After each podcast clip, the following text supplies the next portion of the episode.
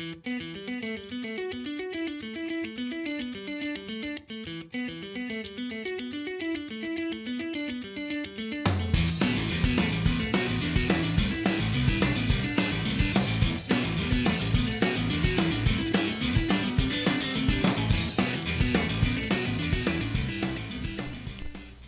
hello. Hey, what's up? It's MC Chris. Oh, hello, sir. How are you? How you doing? I'm doing very well. Happy to be speaking with you. Happy to be speaking with you too. Thank you for having me. Oh, of course. All right. So, of course, um, I'd like to speak with you about the new album. Awesome. How many R's are at the end of that again? Four? Five? I it's, I think it's three. Oh, okay. I, I should know this, shouldn't I? But I think it's three. Let me take a quick look. All right. Yeah, three. Three R's. Three R's. And I'd love to ask. Although it could hypothetically just keep going forever. That's a deep. Holy shit. um, I'd love to ask you specific things about the album. However, it's still in transit to my house. Um, okay, you want to give me? You want me to call you back in like 10, 15 minutes? No, I mean, um, the album itself is still in shipping because I ordered it. Oh, I see what you're saying. Uh, is there any sort of thesis you can give about the entire record beyond the uh, Ghostbusters theme that it uh, appears to have? Well, yeah. On the surface, like you said, it's a Ghostbusters ghost uh, haunted house um, th- themed album. Um, but you know, I, I think in exploring those themes, uh, you know, I had a specific purpose as to why I did that. And you know, things are always not what you expect them to be once you start digging in and get your hands dirty. A whole new um, group of themes come up, and and it becomes not what you expected. But my father had passed away from cancer two years ago, and I um, was having a hard time dealing with it, and it was time to make a new album because this is what I do for a living. And so um, I decided to just kind of dive into my grief and what it's like to live with a uh, parent that's gone, or live without a parent, I should say. And, um, and but I also wanted to kind of sugarcoat it uh, to make the medicine go down a little easier by, you know, um, exploring some of my favorite things, which are haunted houses and the Ghostbusters, which is one of my favorite movies from my childhood. I think I was like nine when it came out, and um, so you know, it was just a way for me to deal with my father's death, but also have fun while I did it. And it was a subject that I just loved to explore. There was just so many movies and uh, books that I could have written songs about. I could have made five of these albums instead of two. Um, and I might make a sequel down the road or something like that. But um, you know, it was a really amazing experience and uh, a very helpful and cathartic one. See, it's not exactly what I was expecting from the theme because you've had MC Chris is dead, you've gone Mhm. you've gone to hell, and I assume now you were a ghost. But um, so it's just much, it's more heartfelt, really, or more. Well, it, Personal, there is a, a there's a deep side to the album, but there's also a very fun, uh, juvenile side. Like all my records, you know, we have skits, we have a story that continues throughout all my records. It's one story, and um, in this record, I am a ghost. In past records, I've been a zombie. I've been in hell. I've been in heaven. Um, and in this record, I'm a ghost, and so we just kind of show what that's like and what that would be like. And we we were making references to me being a ghost. Um, you know, I think in 2008 on my album MC Chris Goes to Hell, we were making references to it. And so this album, we uh, actually, five years later after making a reference, we've fully explored it, which is something I like to do, um, just so people can be listening to my records and have it all make kind of a uh, some cohesive sense. Uh, I my next question I actually did touch on the fact that all your stories are connected. Um, Mhm. Do you see a finite, uh, like a final part to that whole story, or is it sort of like a D and Yeah, I know how I know how it ends, and uh, you know it might take a lifetime to tell it, and uh, you know it's just it's one of those things that just gets bigger and bigger. Uh, I was going to make a cartoon, and that really helped me flesh out the universe because the cartoon was the same universe as the skits. And um, you know, I know what the story is. I know what I want to have happen, and it goes to some crazy places. And um, you know, but I know how it ends, and it is finite. And uh, I guess there is a point in my life where I'm going to have to put this idea down and, and maybe move on to something else, but I have no plans to do that in the immediate future. So, yeah, there's definitely a finite ending to the whole thing. Uh, speaking of the cartoon, beyond the what the Kickstarter generated, is there any more to expect from that that you might be trying to put together? Um, you know, not right now. I mean, right now I'm focusing on my job, which is rapping and touring and making records, and just trying to do that to the best of my abilities. I think because I definitely was getting sidetracked and by wanting to be, uh, you know, a producer of a cartoon, and we went into a de- development deal with a network, and uh, I got really excited about it, but I kind of let everything fall to the wayside. And you know, I think I just had to deal with reality a little bit and deal with what I what my job really was. But it's still my dream to make this thing, and um, you know, in a after I've maybe settled down a little bit, after I've toured a couple times and made enough money, I might um, try to fundraise again. But fundraising is a very exhaustive process. I have to kind of bother all my fans and ask for money, and um, you know, it's something I'd rather not do. You know, I'd rather just uh, give them a product that, like the songs that they want, but they want the cartoon as well. So, you know, maybe I'll just let the fan base grow for a little while. For right now, maybe I'll focus on things like starting a family, and but it's something I. I don't want to give up on. I think, you know, I have this background in cartoons and as an animator and as a voiceover actor, and it's just something that I feel uh, makes sense and something that I would like to do. But I'm not giving up on it by any means. There's there's a lot of shows that it takes a long time for them to get off the ground, and um, so I'm just kind of patient with it. And um, you know, right now I'm just thinking about kind of maybe fundraising money to create a trailer for the entire story um, to give people a better sense of what the whole thing would be like, and uh, that might happen in the next couple of years. That'd be very cool.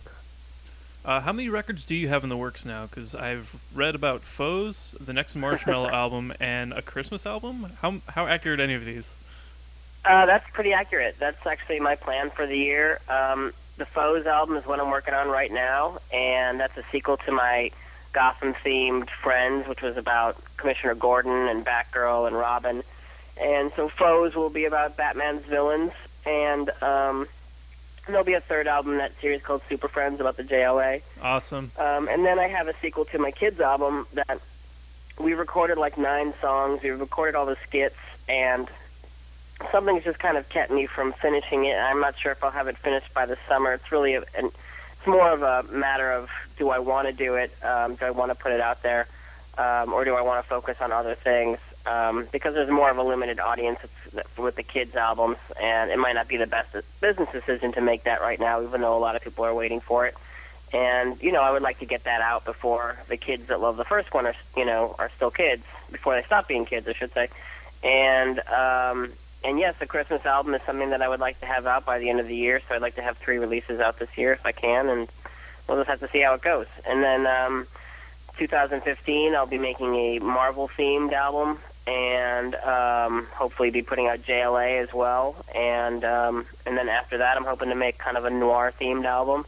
So I've kind of got the next three years planned for me. We'll see how that goes. And what's the writing process like of these? Are you writing all these songs concurrently, or do you are you like, all right, I have to write this song about the Riddler. I'm not going to worry about a song about a slide for kids right now. Right. Um, well, I think right now I am kind of focused on just foes and not focused on campground. I, I want to get foes out for sure before I go out on tour this summer. And uh, so campground is definitely on the back burner. Um, if I finish foes ahead of time, then I will start to focus on that and see if I can't knock that out before summer as well. Um, but you know, I, I'm definitely thinking about them all at the same time, and um, but no, I usually write them one at a time. Uh, I'm very OCD and kind of linear, so I don't try to pile up the projects if I can help it. Um, and so this summer I'll be thinking about Christmas songs. I actually had uh, a Christmas song I did research for for MC Chris Forever, but I decided to put it on the Christmas album, and and so I've already begun the research on the Christmas album, and and would hopefully like to have that out, um, you know, around Thanksgiving. But we'll see what I can pull off because I'll be doing a lot of touring this year. Yeah, you're going to be on the Warped Tour again this year, right? I'll be on the Warped Tour again this summer, and that starts June 14th, I believe, and ends August 4th. And um, a lot of great bands are on it this year: Protomen, I Fight Dragons, Less Than Jake, uh, Watsky, Teenage Bottlerocket, a lot of cool things. Yeah, I just saw that Watsky was added to it, and uh, a friend of mine knows that I'm really into your music and keeps trying to get me to listen to Watsky because you know, white rapper. Yeah, everyone just I know. thinks. Well, he's great. Yeah. He's really awesome, and it'll be exciting to tour with him. And we've tweeted at each other, and uh, he seems like a nice guy, and so I'm excited. Hopefully, he'll bring more folks out, which is great. Uh, how do you like these festival shows, these all day kind of middle of the afternoon things, compared to like a, a club show? Well, um, I think because the landscape has changed a lot um, in terms of touring during the summer. Uh, kids aren't in school, so that hurts you. And there's things like EDM and festivals that hurt you from doing uh, like a normal traditional club tour. So I think being in a situation like Warped Tour is really great because you've got a, a kind of a um, trapped audience, and they're there to see a bunch of stuff, and they might they might you know run into you and not know anything about you, and then that's a new audience member, that's a new fan, which is kind of what we want and um, it's it's just like a guaranteed um, pay, and uh, it's not such a variable or a, you know you don't quite know what you're going to get if you go out on tour on your own. But on Warped Tour, you're definitely going to have an audience every day, so it's really just um, something that's more locked in and more reliable. And um, so we were really happy to return. I've been with them before 2008, so it's great to come back. When I was growing up, the uh, Warped Tour, because I'm more of a metal kid. Like, hmm there's me and some of my friends that are all really into metal. You're kind of an outlier in our iTunes, and uh, Warped Tour is always kind of the emo bands. Uh, do you see emo party coming up in the set list as sort of uh, a gentle jab, but also a, a nod, perhaps? Um, well, that might be a really good idea. Um, you know, actually, it, it's very metal, though. I would say because uh, you know, just walking around. I mean, these bands are raging their faces off, and everyone's going insane. So I'd still say it's pretty metal. And you know, Warped Tour is kind of whatever the audience wants. It's not what Warped Tour decides is best for everybody. Of course. Um, so you know, I think there's a lot of metal, there's a lot of punk, there's a lot of rap, and there's even pop. And I mean, I mean, it's pretty much all there. Maybe country music isn't there, but you know, I'd say pretty much everything is there. And um, you'd be kind of hard pressed not to find something that you like. Um, but yeah, I mean, I remember just walking around 2008. You couldn't, you couldn't really talk to somebody because there was so much metal going on all over the place. And you might call it emo, but I, it definitely felt loud to me. I mean, I, I never really know what these bands are. I don't know uh, a lot about what's going on with uh, what high school kids are listening to or anything like that. But um, you know, there's a couple bands that I'm able to find every year that I fall in love with and that I think are awesome. And it's a cool thing about Warped Tour is you get to become friends with them too and say hi. Yeah, I was actually looking over the lineup today, and I was impressed to see how diverse it's gotten. Because you know, back when I was a closed-minded, angry metal kid, it seemed like it was one thing, but it's definitely grown up, and I like that. No, I think you know it, it really is a business, and and they really they don't want to be too attached to one genre um, because everything in music is constantly changing. So I'm sure there'll be all kinds of stuff um, to meet the needs of a variety of different audience members, you know. And I think I think you'd have to be just kind of in a bad mood if you didn't have a good time or you didn't know how to get the most out of it because there's just so many options there that you can find something that you like. I know I can, and I don't really know that much about music. I like hip hop and and old music and stuff like that. So um, you know, if I can have a good time, I think anybody can have a good time. I think this actually will be my first year going, so I'm I'm looking Oh, cool. forward to an experience. Um, changing gears a bit, of course, this has probably been coming up in all your interviews, but uh, the death of Harold Ramis. Um, Mm. Until his his death, were you into the idea floating around of a Ghostbusters three, or were you more kind of leery? Well? I mean, I'm such a big Ghostbusters fan. I was definitely paying attention to every little bit of news that came. But you know, in my heart of hearts, I didn't want it to happen. I didn't want a reboot to happen. I mean, I'm of the mode of thinking that we should let sleeping dogs lie. I don't really want to see Muppet movies or movies reminiscent of E.T. or Goonies because I was a child of the 80s and I got to experience those things in the theater and they were awesome and amazing. And the stuff that comes out now just kind of um, doesn't ring true.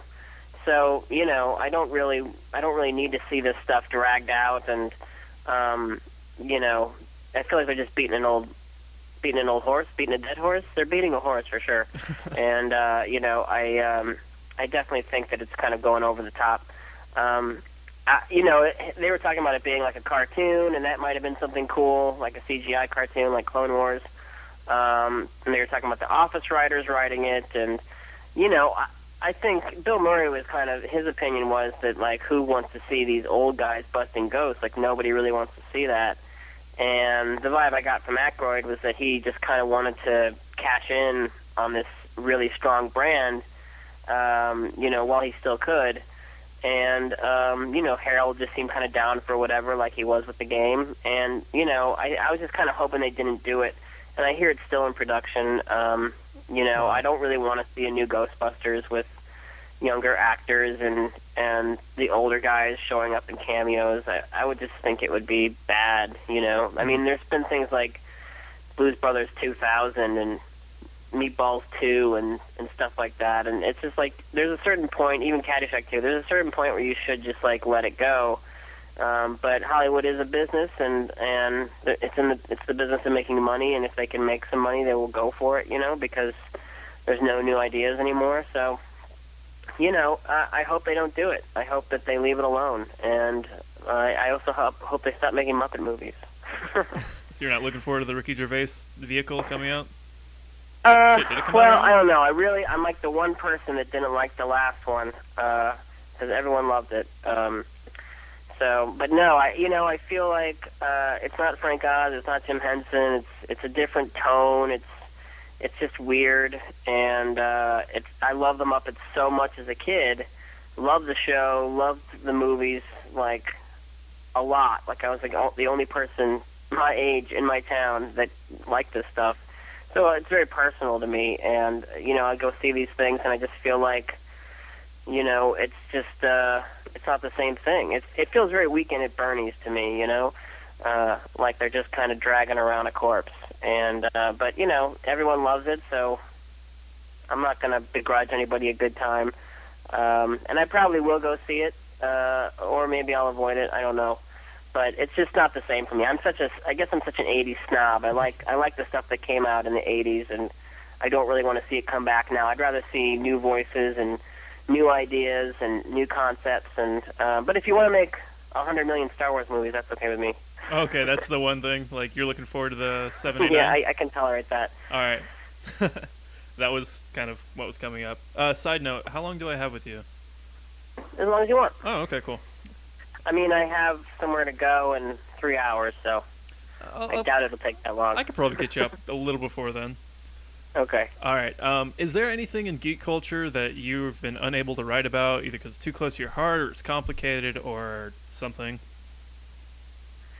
that's still uh, to come for me. Well, there's lots of stuff I haven't written about yet. Um, that's the great thing about my genre is that there's an infinite amount of things to write about. Like I said, I'll be writing about Marvel, writing about Batman villains. I mean, all that stuff's really exciting to me. Um, the Marvel album I'm looking forward to because I just won't be um, writing about the universe as it as it stands today, but my favorite stories over the years. Um, and you know, I try not to do things that are du jour or things that are hot right now. It's it's all got to be something that means something to me, um, and something that's personal to me. I haven't touched on GI Joe at all yet, and um, I also love movies. I love Stephen King, and I think uh, I love The Simpsons. I love Kevin Smith. Uh, these are all things that I could possibly be writing about in the future, um, but we'll just have to wait and see. Yeah, I actually used to listen. Well, I still do listen to podcasts all the time, but I used to listen to a lot of Kevin Smith's ones, and to hear your your voice pop up before Smodcast like blew my mind. Are are you yeah, are you a big Kevin's been podcast? very awesome and supportive. What Are- was the question? Are you a big podcast guy in general? Am I a big podcast guy in general? Um, no, I wouldn't say that I am. Um, you know, my producer is, and he tells me like what he listens to, and um, you know, I think this might you can chalk this up to me just being of a different time and not really rolling with the punches. Um, but yeah, I still listen to radio, and um, you know, maybe I'll listen to a comedy album on the road instead of a podcast. You know, I guess I'm kind of old school that way. Um, but yeah, no, I've listened to some things like on uh, Earwolf, the the comedy podcast they have that the UCB does. Uh, some of my friends guest star on those things or host them, and sometimes I'll listen to those. Um, but no, it seems like there's a lot of podcasts right now, and I think it's almost too hard for me to pick uh, what to listen to. But maybe I'll get into it more as time goes on. There have been so many where I just thought that you would be perfect as a guest on, like Comedy Bang Bang or Nerdist, or you know, I could keep going, but it's just like the way you like. I've seen you got to be famous. You got to be really famous, and I'm just kind of quasi famous. So, but thank you for the comment. I would love to be on any of those podcasts. I, lo- I did a podcast yesterday. I mean, I have a lot of fun being on them. I love the format. Uh, I love you know taking part in it. Um, I just haven't listened though. I probably should. Um, whenever I show your music to friends, well, I used to lead off with like the Bounty Hunter songs, but lately it's been stuff from friends. Um, Thank you. And I often get this question from a certain group of my friends: Have you? And I haven't, no- and perhaps I haven't noticed yet, or will you ever write a song about Lord of the Rings? Um, yeah, I think that there will be a kind of a like a Dungeons and Dragons or a, a Middle Earth themed album that'll deal with a variety of different topics. Um, I already made an album called Dungeon Master of Ceremonies, and um, I always wanted to make sequels to that, like a Monsters Manual or a Player's Handbook, um, and call them those names. You know, pretty much exactly. I mean, it was originally um, conceived as a trilogy. Um, so, you know, I think that I could definitely return to those things and start talking about that stuff. I definitely love it. Um, I'm a big Hobbit fan. Um, and I'm, I like The Hobbit more than Lord of the Rings, really. And I actually like the old uh, cartoon uh, better than the the movies. Um, but you know, the movies were great at the time when we saw them. But it's also it also can kind of be a little gnawing on you uh, the way that just they they walk and things go so slow, and there's a lot of uh, kind of celebrity rehab. Uh, there's like a celebrity rehab vibe about it.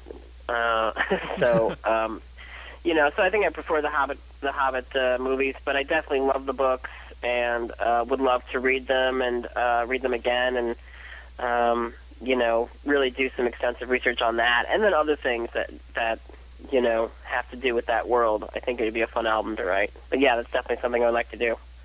I'm gonna be a busy guy. Yeah, I was just gonna say you've got concepts for sounds like dozens of albums floating around your head. And yet, yeah, I do. And yet, you're like someone who has to have like one thing at a time. Like, is that? You said you got like OCD going on. Is that difficult to just like stay focused? Um, no, it's no, it's not difficult to stay focused. Um, it's weird to get older and um, to keep on doing the same thing. I mean, when I was a younger person, I would only have a job for like two years before I moved on to something new. So I've had this job for like 13 years and have been doing it for like 16 or rapping for like 16 years and making songs and stuff. So it's something I've just been doing a really long time. I would I would love to do other things like direct or write for a show or star in something. Um, but I've been really kind of in my little rap cave making rap and touring for for you know for a long time, and it's become my life. Um, but it's never an issue of like what do I do next? What do I do next? I just try to always make it fun because I think it it comes across in the recording if if I'm having a good time or not. Um, and so, yeah, you know, I think I don't get too stressed out about it. I just do one album at a time and one song at a time. You know, you you start to crack open a song and all these problems come up, and the whole job is to kind of solve those problems and try to make the song as good as you can until you can kind of put your stamp on it and move on to the next one. And so I just try to be chill about it, take it one song at a time, and um, you know, definitely not stressful. If anything, I'm I'm happy that I'll never run out of stuff to write about you're someone who's done some comedic writing on like Sealab and some other projects, um, and you're also hilarious on stage when you just sort of go on your rants. Uh, have you ever right. considered just straight up stand up comedy, or have you done it? Uh, yeah, I've done it once or twice, and um, I think we might put together a stand up album maybe down the road. Um, it's definitely something that I've thought about, and um, stand up is pretty big where I live in New York City. All my friends are doing it, and it's something that everybody does, and um, it's something I would like to do more often. Um, but you know, my my sense of humor is super specific, so it kind of only works with my audience. I don't know if it works on a mass audience like that you'd have at a uh, Laugh Factory or what have you.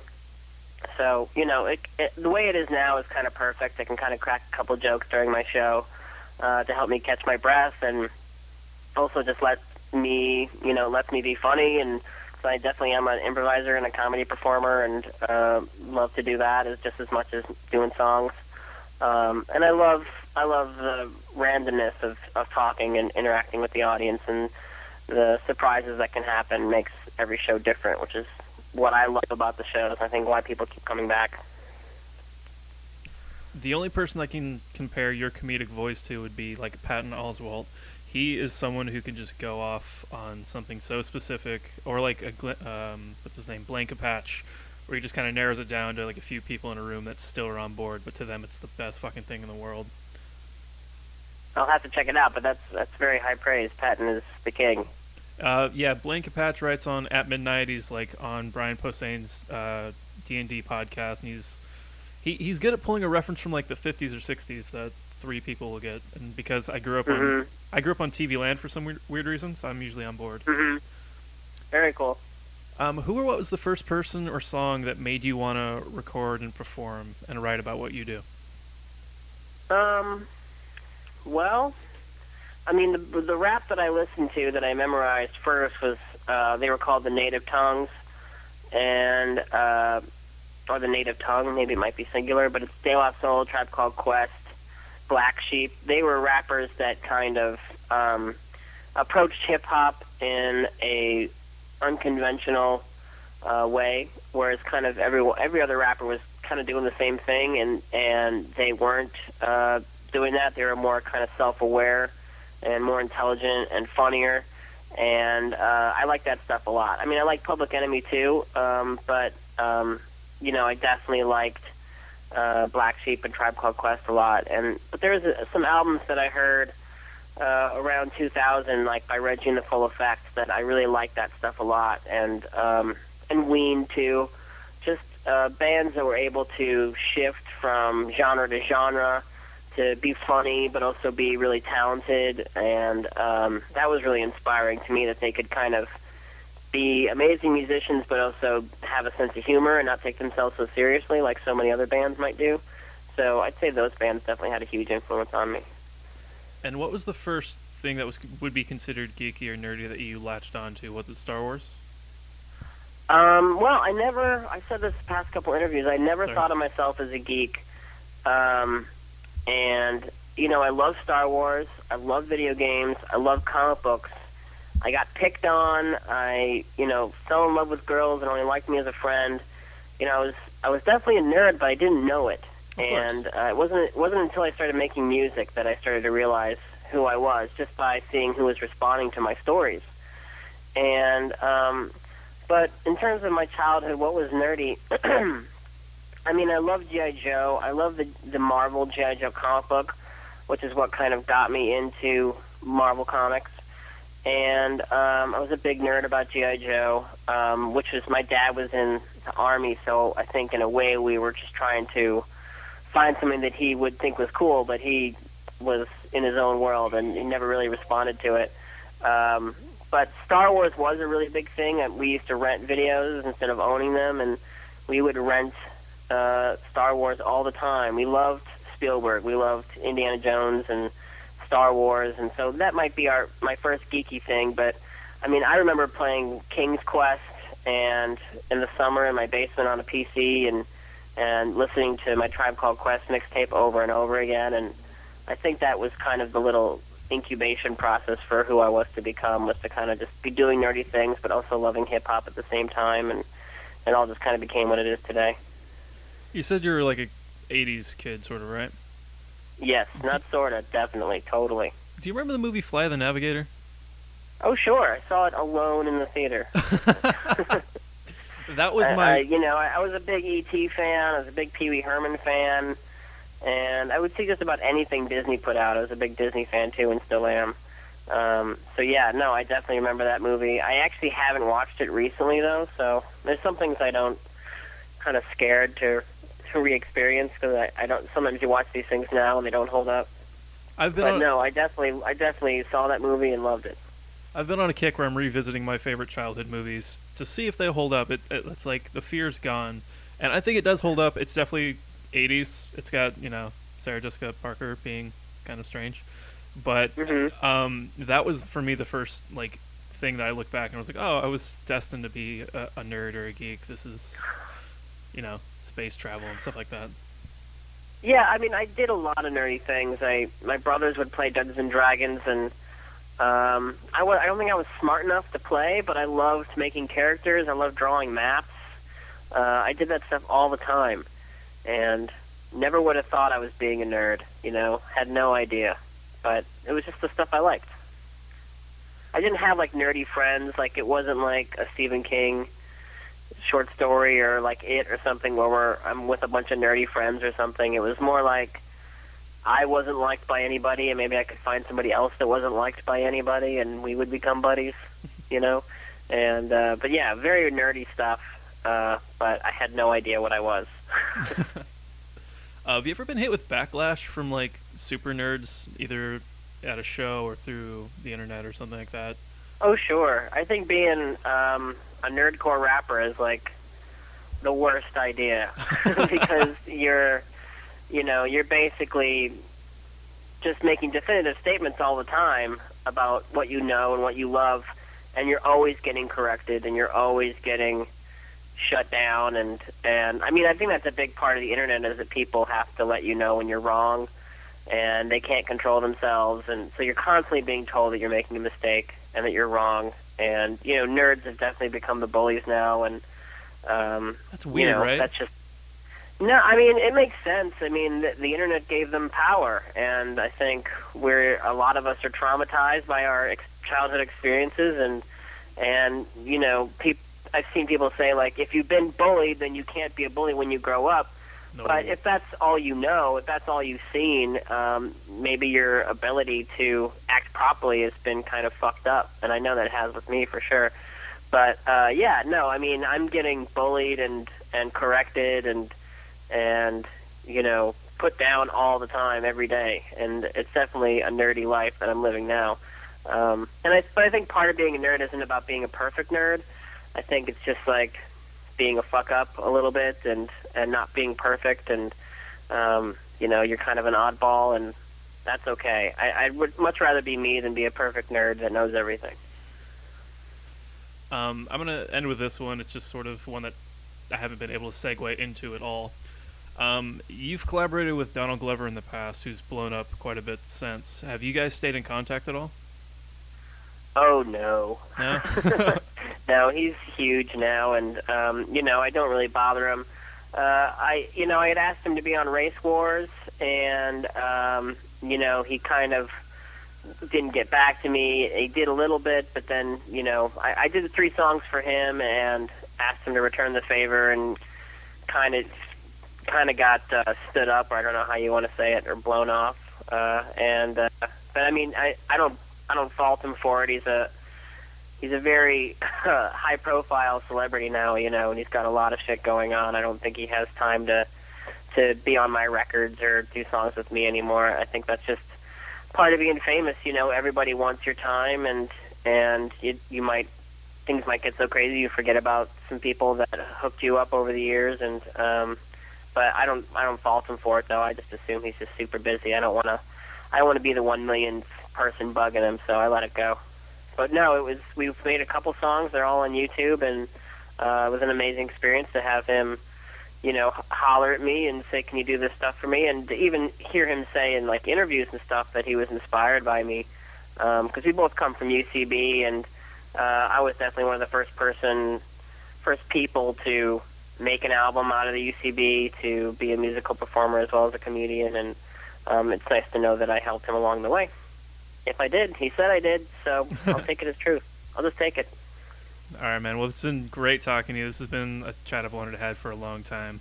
Uh, is Oh, cool. Well, thank you for having me. Forever is no longer pre-sale. Wait, is it still pre-sale, or can you straight up buy it now on on your website? Um, well, it's starting to ship now, so I think it's safe to say that it's not a pre-order anymore. Now you're just buying it. Um, but yeah, you know, I don't really ever make a date. I just try to get it to people as soon as I possibly can. So, but yeah, people are starting to get their copies, and I'm excited to hear their reviews. All right, fantastic. Well, I'll be checking my mailbox ever since every day since uh, I got that email saying it. Well, thank you so much, dude. I appreciate the support. And um, when will this air? Uh, I'll probably have this typed up for the KSSU websites here in the next couple days. probably early next Oh, week. cool. Well, just let me know, and I'll, I'll let the fans read it. All right, fantastic. Thank you very much. Take care, buddy. All right, you have a good one. Bye. You too. Peace.